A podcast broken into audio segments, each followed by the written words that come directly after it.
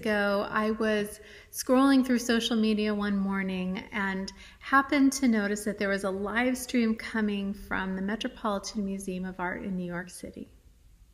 I sat and watched for a while and saw a woman sweeping with dancer like motions something on the floor of one of the great halls in that beautiful museum. And as I watched closer, I realized that what she was sweeping was rice, sweeping this rice into beautiful patterns on this black space on the floor. There was another woman in the hall who was who was singing occasionally, offering bits of melody and vocalizations. And so I left it on throughout the morning and I kept returning to it as I did my work and and later I noticed that the first woman was was sweeping the rice all back up into a pile and she left that pile there. And then another woman came into the gallery and started doing the same thing, creating her own design with the rice. And when she had finished, she put it all back into a pile, and it, another person came in and began to sweep again.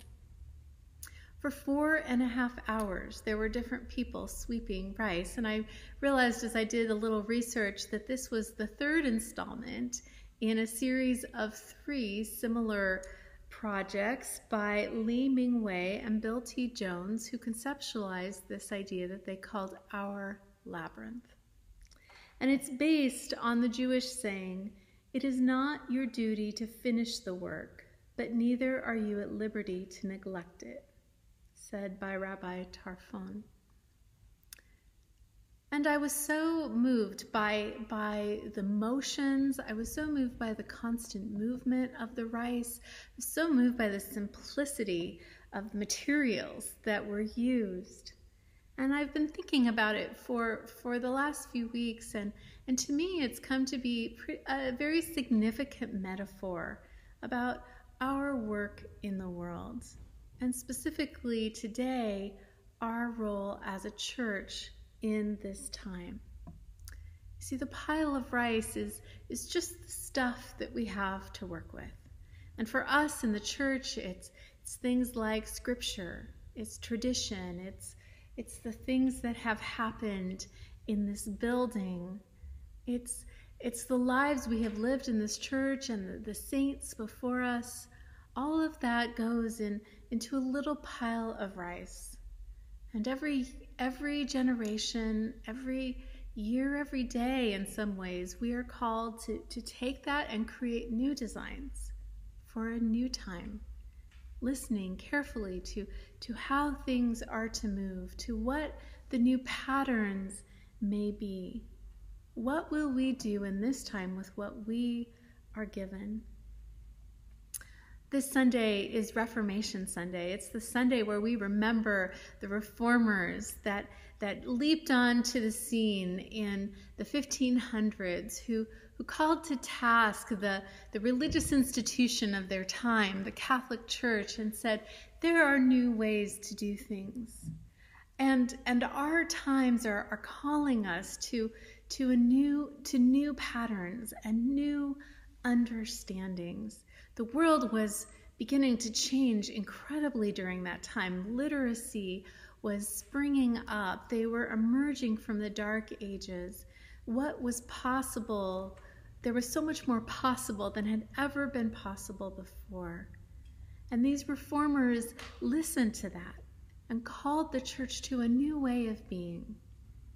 They asked, Who are we going to be in this time?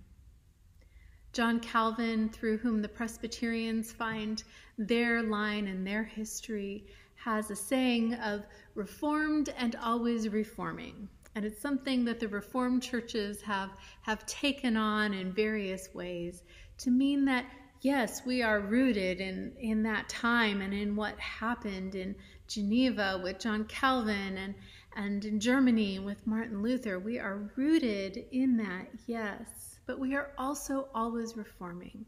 We're always returning to that, that pile of rice and saying, what are we called to do now? What's the new pattern? This is very deeply embedded in our own Presbyterian tradition as, as one of the primary books that we work from is the Book of Confessions, a book of statements of faith that are made throughout the last 1,000 years and more of people who saying or who say at a certain time, you know, there are new ways that we need to understand and articulate and practice our faith. And so, even within our own specific Presbyterian tradition, there is this invitation to tell something new. Today's text is from the book of Leviticus. You may be glad to know that this is the only text from Leviticus in our entire lectionary.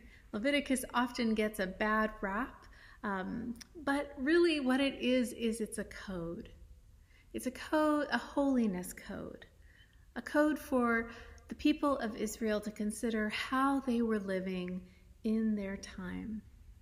Now, holiness can mean a couple of things. It, it, and it does mean both these things. In one sense, it means keeping oneself separate and pure. Holiness has to do with personal consciousness and conscientiousness. But holiness is also about a messy obligation to be engaged in the world, to be engaged in justice, to be engaged in critiquing power, to be engaged in making writing relationships and righting the places that are going wrong. And I don't think you can get holiness without a paradoxical response that includes both of those things both a, a, personal sense of, of what it means to live in a right relationship to God and taking oneself seriously, and at the same time engaging in, in the messy realities of the world, following through on what Rabbi Tarfon said that it is not your duty to finish the work, but neither are you at liberty to neglect it. That kind of commitment is what holiness is about.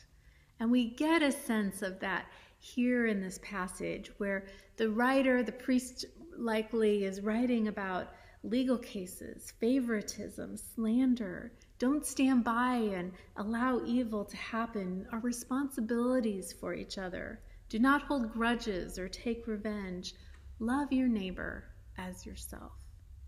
In this chapter in Leviticus, we're getting how we are to be in the world and how our holiness is not just about our personal piety, but about our engagement with others and our working for justice and our commitment to each other and our commitment to community.